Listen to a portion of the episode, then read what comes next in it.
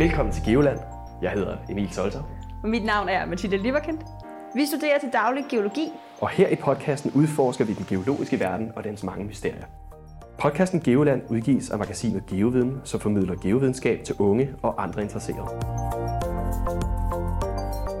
Det er ikke nødvendigvis øh, dårligt for en musling. Øh, Der er nogle muslinger, som er specialiseret i at leve i de her miljøer, som øh, faktisk øh, har forskellige mikrober og forskellige muligheder for at, at tolerere de her metanmiljøer.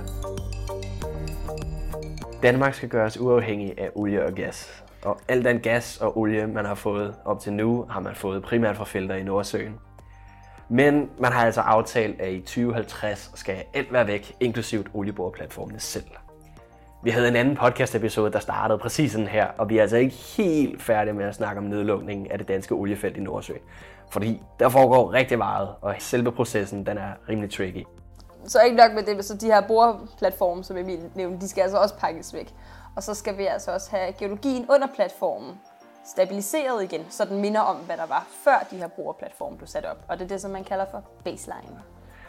Øh, Vi er i dag taget væk fra Indre København, hvor vi ellers optager. Vi er tættere på min hjemstavn her i de københavnske forsteder. Vi er nemlig i Vestegnen, a.k.a. Festegnen, fordi vi er taget til noget så eksotisk som Tostrup. Her har de geologiske undersøgelser for Danmark og Grønland, a.k.a. GEOS, et kernelager og et forsyningslager, hvor de bearbejder nogle af de her boreprøver, som vi skal tale om i dagens episode. Og dagens ekspert er Bodil Wiesenberg Lauritsen, og hun har taget sin lærling med, Katrine Dus Vedsø. Og Bodil, hun har altså været en del af det her togt, som blev kaldt for, og som bliver kaldt for SEEB. Og hold tungen lige i munden, det står for Building Seabed Environmental Baseline for Platform Abandonment. Ud af den lange titel har de fået forkortelsen SEEB. S-E-E-P. Ja, det er noget mundfuldt. Hvordan de er kommet frem til det. Det lyder godt, synes Det lyder jeg. godt. Ja. Jeg hedder Bodil. Øh, Jeg blev geolog for mange år siden, øh, fordi jeg var drevet af den gode naturhistorie. Jeg var simpelthen øh, dybt fascineret af, at der fandtes en tid på jorden, hvor der ikke havde været nogen mennesker, og at vi som geologer, eller en mand som geologer, var i stand til at kortlægge og genskabe den uden en historie, historiedokumentation. Det synes jeg var utrolig fascinerende. Så jeg var egentlig virkelig på jagt efter den gode historie, da jeg startede med at læse geologi. Og jeg tror rigtig meget, at øh, det med den gode historie har fulgt mit øh, virke, fordi jeg er meget sådan præget af nysgerrighed i mit arbejde.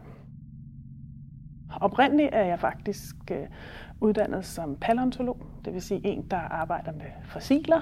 Øhm, og det var jo igen det der med den gode historie, for at prøve at, at finde ud af, hvordan at man ved at studere fossiler kunne sige noget om, hvad for et miljø, der havde været for millioner år siden eller tusind år siden på et givet sted. Så det var virkelig drevet af, af nysgerrighed, og så en ekstrem fascination af udvikling og menneskets position i hele den her store historie om vores, os som, som menneske og som tænkende individ.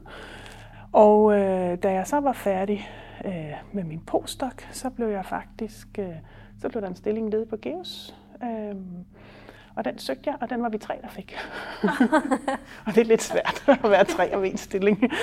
øh, men det var super dejligt. Øh, mit, min bidrag til den stilling var så, at jeg blev inviteret med på feltarbejde på Grønland, øh, fordi man skulle op og kortlægge et helt nyt område, som man ikke havde øh, været arbejdet med før, og man kendte faktisk nærmest ikke alderen på det.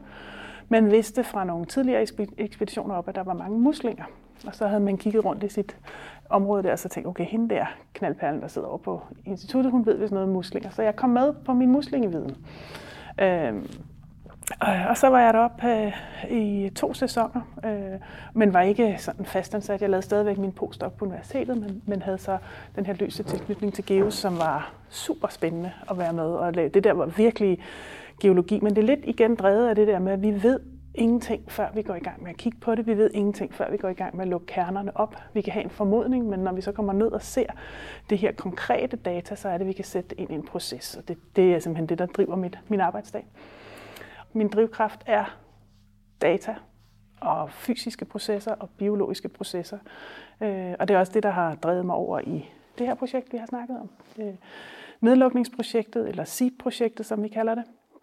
Øh, og det er sådan set oprindeligt, var, mit, øh, var min interesse i projektet at sige, at jeg vidste, at der findes de her særlige muslinger, som øh, lever i de her meget stressede miljøer, hvor der er højt metan.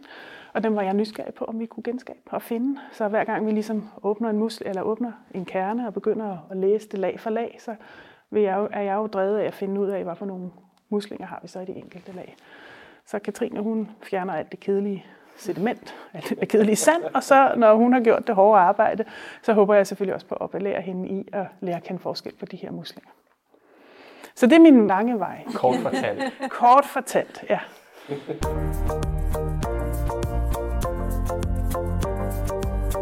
Altså det, som, som projektet er jo, det er et samarbejde mellem DTU Offshore, som, hvor, som er dem, der finansierer projektet, og som er interesseret i at få, at, at få, øh, få etableret den her baseline. Basalt set, så skal vi ud og have lavet en baseline for metanudsivning i Nordsøen, fordi vi skal finde ud af, om den er menneskeskabt, den her metanudsivning, som vi ser, eller om den er øh, helt øh, naturlig for at finde ud af, hvad den her baseline er, man kan sige, at dengang man, man startede oliegas efterforskningen i Nordsøen, så var der ikke nogen, der fandt på at måle, hvad den naturlige gasudsivning var.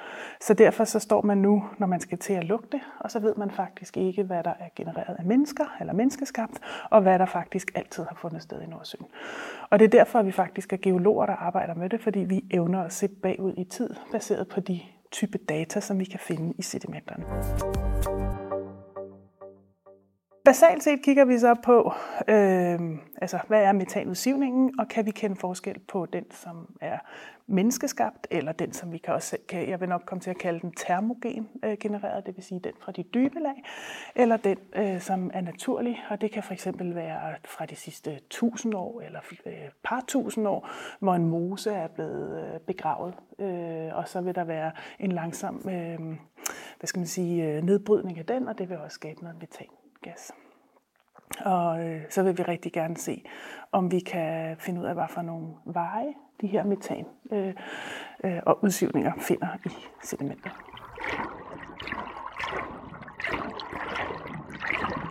Altså, hvis man øh, har prøvet at og, og sidde i en gummibåd eller en kajak eller et eller andet, så pludselig så ser man sådan nogle små bobler sive op. Det kan så selvfølgelig være organismer, men det kan også være organisk materiale, som ligger i særdeleshed i, sø, i søer, for eksempel. Hvis Mølleåen er et super godt eksempel på det.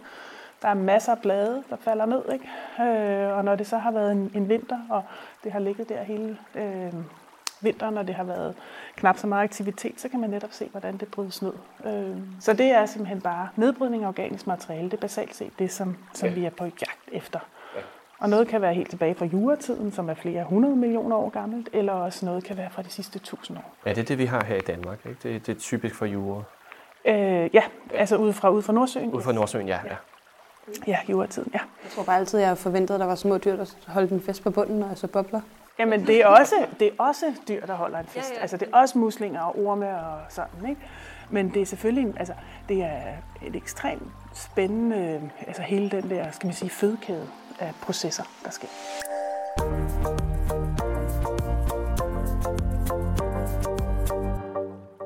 Man kan sige, at øh, igennem mange øh, år har man jo arbejdet med overfladesedimentet. Så sådan selve, sådan selve overfladen, den har man jo selvfølgelig undersøgt, også før man satte en olieboreplatform op.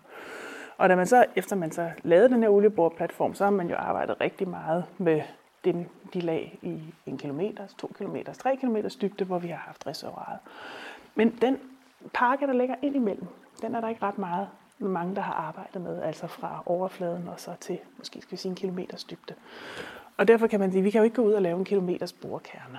Det er ikke, vi er ikke i stand til. Nej, det, det, det tager tid, og, og det er dyrt. Så det, som vi så har gjort, det har så været et samarbejde mellem seismikken, eller geofysikken, som kan læse hele lavsøjlen i forskellige øh, detaljegrad, øh, den her 500 meter eller kilometer. Og så kommer øh, vi med vores små kerner, som bare, det var dem vi så nede i laboratoriet, de bare dækker de øverste 5 meter. Og det er fordi, der, der ser vi så resultatet af udsivningen. Nu siger du små kerner. Hvad, hvad størrelse tænker vi så cirka? Ja, de er cirka 15 øh, cm i diameter, og så er de øh, øh, så kan vi med den her kernemulighed, øh, mulighed, vi har, øh, lave dem på cirka 4-6 meter, afhængig af sedimentet. Det er stadig ret mange meter kerne. Ja, ja øh, rigtig mange processer, man kan se. Ikke? Så det vi så ligesom skal koble, det er geofysikken, som, som fortæller jo øh, hastigheden lydhastigheden, og når lydhastigheden i de forskellige lag ændrer sig, så ved man, at lagets beskaffenhed ændrer sig. Så på den måde kan vi læse alle lagene ned efter, og så tager vi ligesom en, en test på vores formodning ved øh, de her kerner.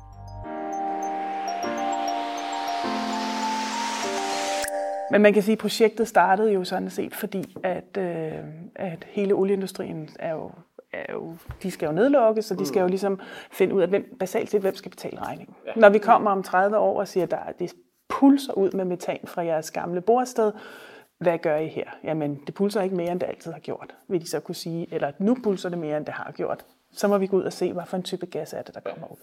Så det er sådan set det, der startede projektet. Vores nysgerrighed i det er så, at vi er i stand til at etablere en baseline, at vi er i stand til at gå 50 år tilbage i tid og sige, sådan var vilkårene. Okay. Eller på det her sted, det kan godt være, at vi ikke kan se det 50 år tilbage, men vi kan se, at for 5.000 år siden var det sådan, for 100 år siden var det sådan. Og I skal forestille sig, at når man laver øh, sådan en, en brønd, som det jo hedder, øh, og man har den her kæmpe store platform, så tager man jo den her brønd, og så borer man ned, fordi man skal jo måske 3 km ned til der, hvor ens øh, sten af bjergart, reservoirbjergarten er. Det kan være en sandsten eller en kalksten, som har alt det her olie. Og så har man jo fuld styr på det, der er sejlet, det vil sige det, der forsejler øh, mm. reservoirbjergarten, så olien ikke ligger ind. Men hele vejen imellem, de 3 km, der ligger imellem, der kan jo være en masse små lommer af gas, som kan sive op langs med borerøret. Øh, så det er jo også en mulighed. Ikke? Så en ting, kan, en ting kan sive fra reservoiret, men en ting kan sive på det, du passerer på vejen.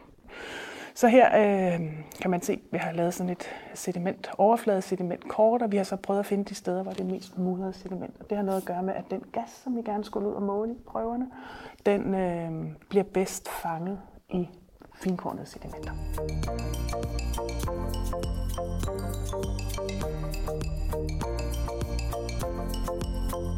Så man kan sige, hvem er vi egentlig, der laver det her studie? Det er jo så geofysikerne, som kan bruge seismikken til at læse, øh, hvordan lav sedimentsparken øh, ser ud. Øhm, og så er det sedimentologer og biologer slash øh, paleontologer, som kan kigge på indholdet af fossiler og øh, altså skalfragmenter og sige, hvordan har de her muslinger for eksempel reageret på de her øh, metanudsivninger. Hvordan, hvordan, hvordan har en musling det, når der pludselig kommer en masse metan øh, sivende op fra undergrunden? Ikke særlig godt, gætter jeg på. Ikke nødvendigvis. Øh, øh, er det, øh, det, det er mit indgang til projektet. Øh, det er ikke nødvendigvis øh, dårligt for en musling. Øh, der er nogle muslinger, som er specialiseret i at leve i de her miljøer som øh, faktisk øh, har forskellige mikrober og forskellige muligheder for at, at tolerere de her metanmiljøer. Okay. Så det er jo også den slags muslinger, som vi leder efter, fordi det vil jo kunne sige noget om, okay, der gik så det, der kom metan, men vi kan se, at de andre forsvandt, men, øh, men de kom jo faktisk tilbage igen i lagene lige ovenover. Nå, det er så, så det er sådan lidt omvendt proces. Altså, du, du, de trives, og når du finder dem, så ved du, der har været noget metan ja. på, på det givende tidspunkt. Metanmuslinger. Ja. Met, met, metanmusling. Ja. Og så er det så faktisk også sådan, at øh, hvis de er i metanrige miljøer, så, øh, så vil det, man kunne se det på deres øh, måde, de bygger deres skal op på, fordi at de vil have en berigelse af carbon 13. Så, og det, er det en bestemt farve, man kan se? Nej, man, nej, man laver nogle øh, målinger. Okay, så det er ikke noget, man, man kan ikke gå ud og udpege en metanmusling? Nej, nej. Men, men, men hvis du kender arten, så kan du sige, at den lever i det her miljø, som er kendetegnet ved at være metanrige. Øh, og så kan vi jo så forhåbentlig også se det på isotopsammensætning. Så, så det biologiske approach, eller det fossile uh, approach, for nu kigger vi jo bagud i tid, uh, det er jo så at kigge på muslinger og så på foraminiferer. Det er for ligesom at have de to led af fødekæden. Og foraminiferer, kan du huske, hvad det er, Mathilde? Det er sådan nogle bitte, bitte små organismer, ja. som er så mega sjove. Altså ligner lidt sådan en lille musling, altså en lille muslingeskal. Øh, og så når man tager den, sådan, åbner den, så er den sådan en masse små kamre indeni. Ja. Sådan lidt kalk, kalkskallet der. Ja. De er meget smukke. De lever både i overfladen, men de lever også i bunden, og de lever også i sedimentet. Man bruger dem meget til, til klima, ikke? Jo, og, man bruger dem ja. rigtig meget til klima, øh, men de kan også bruges til metan. Okay. Øhm, og så en anden ting, vi kan bruge de her kalkskallede organismer til, det er, at vi kan datere dem. Fordi at man kan lave C14-analyser af dem. Og C14 vil jo så fortælle os noget med den radioaktive alder, altså det vil sige, hvilken alder har vi. Så øh, det er det biologiske approach. På sedimentologien, der kigger vi så på, hvor finkornet er det, hvad for en type sediment er det, øh, hvordan følger lagene efter hinanden, kan vi se, om der har været kan vi se en fin lavdeling, eller kan vi se, at lagene er meget forstyrret, så vi ved, at der har været organismer, det der hedder biotopation, der har været organismer nede i sedimentet. Øhm, og endelig så er der også en mulighed for, at man måske kan datere sedimentet. Det kan man primært, hvis det er finkornet, så der er vi lidt udfordret, men vi kunne godt tænke os at prøve at, at datere de overfladenære øh, dele af kernen. Og øh, der vil vi benytte os af, af den øh, isotopdatering, der hedder bly 210, som, øh, som måske vil kunne give os en alder.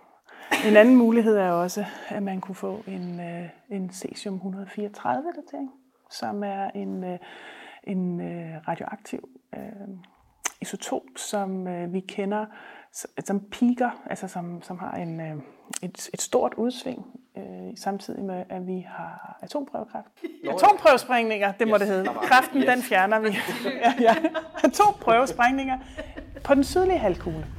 Og fordi at det jo er så voldsomt, når man har sådan en atombombe, øh, så har man simpelthen kunnet se det heroppe på den nordlige halvkugle. Så det skete i 60'erne, så det er faktisk øh, sammenfaldende med, at olie- gas efterforskningen starter i Danmark. Mm-hmm.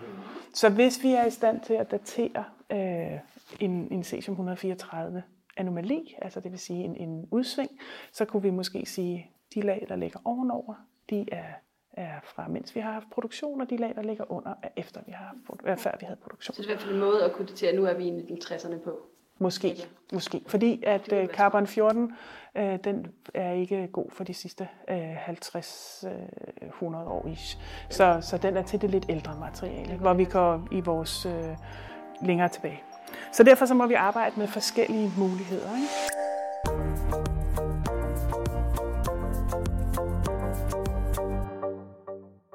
Så for at opsummere, så har vi de biologiske, hvor vi kigger på muslinger, og på ja, metanmuslinger, korrekt, og på foraminiferer, som vi kan dels sige, hvad for en art vi har, som siger noget om, om metanrigt miljø, og så hvad for en isotopsammensætning, som skallerne har. Så kigger vi på sedimenterne for at kunne sige, hvad for en type miljø har de levet i. Øh, og der kigger vi på kornstørrelse, der kigger vi på struktur, det vil sige, kan vi se en eller anden form for lag, eller kan vi pludselig se nogle gange, så ser vi for eksempel nogle meget grovkornede lag, så ved vi, der er kommet et, øh, et hvad hedder det, et højenergi øh, flow ind i vores område. Nå ja, det er det med kornstørrelse der. At en, et, et, kornstørrelsen er sigende for energiniveauet. Har du haft høje bølger, har du haft stillestående vand, det er noget, der er udtrykt i kornstørrelsen. Så hvis du har ler eller meget fin sand for eksempel, så er det lavere energi, så har du ikke haft lige så meget bølger. Så er du typisk ude på dybere vand for eksempel. Så jeg elsker, hvor meget detektivarbejde der ligger i det her. Ikke? Du kan sige noget om, øh, hvor dybt og hvor meget energi der har været. Du kan sige noget om, hvad for nogle dyr, der har levet og trives, og derved også, hvor meget metan og så videre. Det er, det er fedt. Ja, det finkornet lige for at komme med en ekstra kommentar. Oh, ja, selvfølgelig kan det være dybt vand, men det kan faktisk også være en stillestående sø. Øh, og det fordi vi arbejder på kanten her af, af vores kyst hele tiden. Det tænker man måske ikke, at, at 150 km ude i Nordsøen er på kanten af kysten, men det har det været på, på tidspunkter ja, i vores øh, geologiske historie. Så derfor en af de kerner, som vi lige har stået og set på dernede, den havde for eksempel et finkornet lag, som højst sandsynligt var en sø. Du sagde, at I gerne ville datere de øverste lag.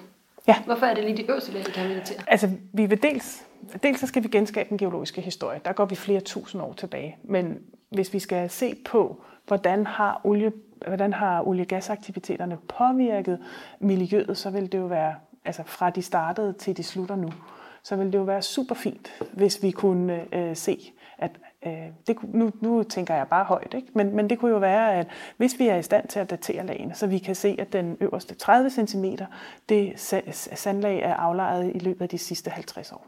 Hvis jeg så kigger med mine biologiske, paleontologiske øjne og ser, at der sker et enormt markant skift i sammensætningen af muslinger. Så under det lag, der er der en stor diversitet, en masse forskellige arter. Øhm, og så kommer vi ind her, så starter det olieefterforskningen, og så kan vi se, at så kommer der kun én art, og de er meget små, eller øh, de bliver kønsmodne tidligt. Der er mange muligheder, hvor man kan se, at de er et presset miljø. Okay. Så det er, vel, det er derfor, vi ligesom skal finde ud af, hvad sker der egentlig? Og, og så kan det jo sagtens tænkes, hvis vi er i stand til at sige, okay, så etablerer de sig faktisk, og så, så er der ikke noget problem derefter. men, men det var så den biologiske, så har vi den seismiske, som jeg har snakket om, og den sidste, det er så øh, Hans Røg og hans gruppe fra Aarhus, som faktisk øh, er i stand til at tage gasprøver ud af, øh, af sedimenterne eller kernerne. Og gas er jo en flygtig ting, det ved vi jo alle sammen. Ja. Øhm, så pludselig så er den væk. Det er svært at holde på prutter. Det, ja, jeg skulle lige til at nævne det, så det var måske lidt upassende. Ja. Så de lugter i hvert fald ikke så lang tid efter. Øhm, og det er det samme her. At arbejde med Hans øh, betød jo, at øh, så snart at vi var ude på øh, skibet, og vi havde øh, puttet vores øh, olierig, eller ikke olierig, borerig ned i, i vandsøjlen, så er det sådan en med en vibrocore, så den står og vibrerer hele vejen ned, og så får den så øh, op på dækket, får vi den her måske, vi siger 5 meter lange plastikrør op. Ja. Og det skærer vi så i 1 meter stykker, mens vi står på dækket, og øh, det var der så nogle teknikere, der gjorde, mens... Øh, Hans han var simpelthen klar med sine små sprøjter, fordi gassen den forsvinder jo sådan her. Så i det øjeblik, man havde skåret den af, så trak han simpelthen øh, sin lille øh, sprøjte ud, og så sugede han sediment ud. Dels en, en lille øh, sug til øh, gasprøve, og så dels et sug til øh, mikrober. Nå, og det er fordi, at mikroberne er så øh, snedigt indrettet, at, øh, at de spiser bestemte typer gas. Og det er faktisk svært at se forskel på gas. Øh, så, men ved at se på DNA, profil, altså DNA-sporet, som mikroben har efterladt i sedimentet, kan man se, hvad for en type mikrobe, der har levet der. Mm. Ja, det er mega smart. Det er en helt ny verden. Ja. ja, ja. Så, Ej, så det, så, og det kan man sige, der bliver, giver Hanses øh, data værdi, hvis vi kan skabe en geologisk model, han kan putte dem ind i. Så han siger, her var der den type mikrober, her var der den type mikrober. Så kan vi sige, men der var vi tusind år tilbage, og den, den der mikrobe, der var vi måske kun. Det kunne have været i går, ja. at den mikrobe levede i sedimenter. Så, ja. så, så det er sådan et rigtig interessant samspil, det her studie mellem geografer, geologer og biologer og geofysikere. Olieindustrien, de, er jo, de har jo en interesse i det her projekt, basalt set for ikke at få en regning. Ja, og det forstår man jo sådan set godt. Øhm, så de er interesseret i, at vi øh, laver en, øhm, øh, at vi kunne, de kunne godt tænke os, at vi laver en værktøjskasse til dem. Ja. Så hvis vi kunne lave en værktøjskasse til dem, så vi kunne gå ud og sige, at øh, der er et metanudslip. Øh, vi har lavet den her baseline-model, så vi ved nogenlunde, hvad for nogle processer, der har været i det her område. Så hvis I ser en stigning i gas, så kan vi bruge øh, mikroberne, vi kan se på muslingerne, tralalullalej, og pludselig så kan vi sige, at no worries, det her der er sket tusind gange før, eller det her det er et nyt, og det er termogent, og det er nok relateret til jeres aktiviteter. Øh, så det, I er interesseret i, det er ned til istidslaget? Eller lidt længere, eller øh, lidt kortere? Ja. Okay. Øh, vi er jo interesseret i det hele. Altså man kan sige, dels er vi interesseret i at løse øh, den her problemstilling. Kan vi, kan vi adskille de her to typer gas? Og kan vi sige noget om, om kilden til gassen? Hvad for en vej tager den? Det er jo det, som vi er sat i verden til at løse, fordi det er det, der, hvor vi ligesom skal sige, kan vi etablere den her baseline for olieindustrien. Så det er det, det ene approach ja. eller den ene tilgang. Den anden tilgang vil jo så være at sige, for os som geologer, jo mere viden vi har om Nordsøen, jo bedre kan vi, jo mere korrekt øh, og akkurat øh, geologisk model kan vi lave for de sidste 50.000 år eller 15.000 år i Nordsøsområdet. Og som det er lige nu, så er Nordsøen, i mange år har der været meget ensidigt fokus på olie og gas i centralgraven. Lige nu er det jo meget mere bredt. Man kigger jo på på øh, alle mulige energiøer, øh, og etablering af sådan en stor vindmøllepark kræver jo også ekstremt stort kendskab til undergrunden. Og som I kan se på nogle af de her seismiske øh, kort, som vi har her, så er det jo fyldt med små forsætninger. Så man kan jo ikke bare sætte sådan en 300 meter høj og flere tons tung vindmølle hvor som helst i Nordsøen. Nej. Så jo mere viden vi har, jo bedre. Og så kan man sige en anden ting. Noget af det, som Ole, I lige hilser på, Ole Bellige, øh, også laver, det er jo, at øh, de laver råstofkortlægning. Alt det byggeri, som man har gang i, det kræver enorme mængder af sand og grus. Og hvor skal det komme fra? Det skal komme fra Nordsøen. Eller de marine miljøer. Så man kan sige, at vores lille projekt her er jo også en del af noget meget større. Nu er vi kommet ned i, øh, i kernelaget igen, og vi har fået besøg af Katrine, som er, det er dit studiejob det her? Ja, det er det. Ja. Du kan lige præsentere dig selv og sige, mm. hvad du egentlig laver her på dit studiejob. Ja, altså, øh, jamen, øh, jeg hedder Katrine, og mit tredje år er min bachelor i geografi og geoinformatik på KU. Og øh, så har jeg været så heldig at have fået det her studiejob hos Bodil, hvor jeg er med inde på det her SIP-projekt. Øhm, så til dels er jeg herude i Tostrup, og ellers er jeg også inde på Østervoldgade 10 og, øh, og arbejder videre med de her kerner, som, som vi kigger på i dag. Ja, så det er primært det, jeg laver. Ja. Med os her, der står vi så med en, en kerne, fuldstændig frisk. Øh, den skinner simpelthen, og øh, den er lige blevet skåret op. Og det her, det er så det, du står og arbejder med til daglig? Det er det. Ja, det her er den ene halvdel af kernen, og så den anden halvdel er den, jeg arbejder med inde på Geos. Så en del af mit job er, at jeg sammen med Bodil åbner de her kerner, og så øh, deler vi dem i to. Og den her halvdel er så vores arkivdel, som vi, øh, vi ligger op her ved siden af hinanden og beskriver dem med den her øh, visual core description. Og så øh, ja, ligesom går igennem, hvad det er, vi ser sådan, som udgangspunkt. Og så mit job øh, på Geos er så, at jeg inddeler den i øh, 10 cm intervaller og tager, øh, ja, laver sådan en skylleprøve og skyller alle muslingerne ud, okay. som Bodil så skal kigge på senere. Så I så bruger til at tjekke, om, øh, hvordan de har det rent miljømæssigt, om det er metalmuslinger? Ja, lige præcis. Så altså, jeg ved ikke særlig meget om muslinger, men jeg kigger nogle gange i et mikroskop og undersøger, om der er en øh, særlig stær, øh, den hedder stribet tallerkenmusling, har Bodil fortalt mig. Jeg, jeg har fået sådan en lille bog, jeg kan kigge i. Øhm, så bare lige jeg umiddelbart ser, og så, er det, ja, så kigger Bodil efter sådan, hvor mange arter der er, og, øh, og også kigger efter, hvilke, hvilke muslinger vi ønsker at datere, for ligesom at, øh, at prøve at finde ud af, hvor, hvor gamle de her ja, lag er. Skal I sige, der er mange baggrundslyde, og det er jo fordi, vi er i kernelager, så der er maskiner, der tænder, og folk, der mm. går frem og tilbage med nøgler. Men når vi kigger på kernen her, den er meget grå, og så er der nogle, nogle, nogle små klast, klaster, vil jeg kalde dem, som ligner muslingeskaller, som lige er sådan lidt blevet mast. Og der er der så også lige en enkelt finbevaret musling. To? Nej, hold op. Ja, den havde jeg slet ikke set. Ja, hold op. Det er en stor en, der er sådan lidt dobbelt, dobbelt størrelse med en 5 kroner.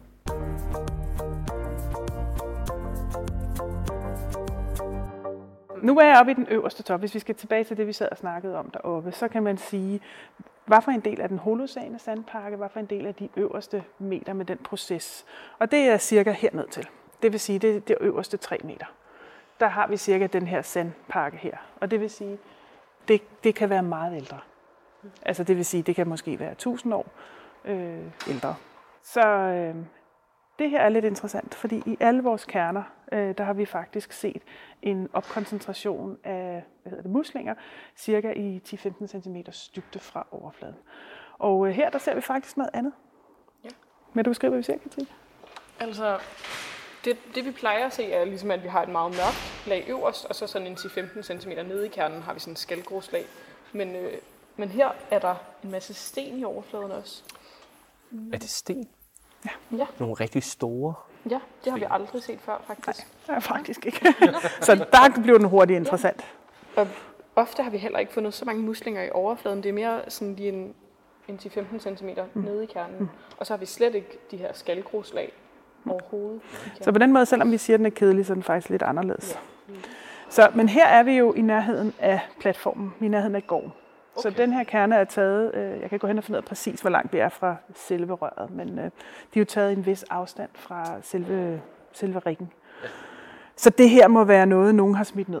Ja. Så det, de her sten i det øverste lag øh, kommer fra et eller andet, der er hældt ud over hvad ved jeg, de har fået nogle mm. kerner op og så smidt det ud over, hvad ved jeg. Mm. Og så kan man sige, når vi så nærmer os her, så kan vi faktisk se det her, de, de næste følgende 10 til, til øh, 20 centimeter, fra overfladen, øh, sedimentoverfladen, der ligner det faktisk, at vi slet ikke rigtig har nogen muslingsskaller. Så det her kunne faktisk være et ret interessant lag, fordi der kunne man måske øh, spotte noget, måske noget øh, respond, altså, hvad hedder det, øh, reaktion på, at vi befinder os så nær ved platformen. Så det kunne godt, de her øverste 25 cm kunne godt være nogen, der er aflejret efter, at olieproduktionen startede det her. Hvorimod det her, øh, over i kerne nummer to, hvor vi får alle den her store diversitet i muslinger, ja. der er vi helt sikkert øh, før olieproduktionen. Hvor, hvor dybt er vi nede der? Så der er vi nede i øh, 6, 65 cm. Det er 65 cm af vores kerne her, som er de sidste den sidste der er del af, der er aflejret, det er den, der er mest interessant. På den måde, den er den, der er aflejret øh, højst sandsynligt efter øh, produktionen er gået i gang. Hvorimod her, og helt ned til de sidste miocæns anlag i den ø nederste, der er vi lang tid før. De første nederste 4 meter kunne vi få en præproduktion, og her kunne vi så få en postproduktion. Så det vil være det, vi tænkte i, når vi gik i gang med at analysere den. Så det vil sige, når Katrine hun så går i gang med at vaske sedimentet ud og få muslingerne ud i de her øh, øverste 65 cm, så vil vi jo forvente, Måske, at vi kan se øh, en reaktion på miljøet, dels i artsammensætningen, og måske vil vi kunne se det på skallerne, at nu er der metan, aktivt metan i sedimentet, så skallerne vil øh, afspejle det i deres kemiske sammensætning, så vi får de her anomalier med C13.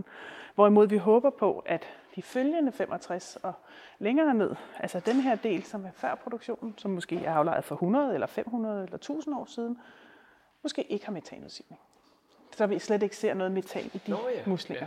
Ja. Eller ser, som vi ikke umiddelbart kan spotte, ligner det, at der er en ret stor diversitet i muslinger.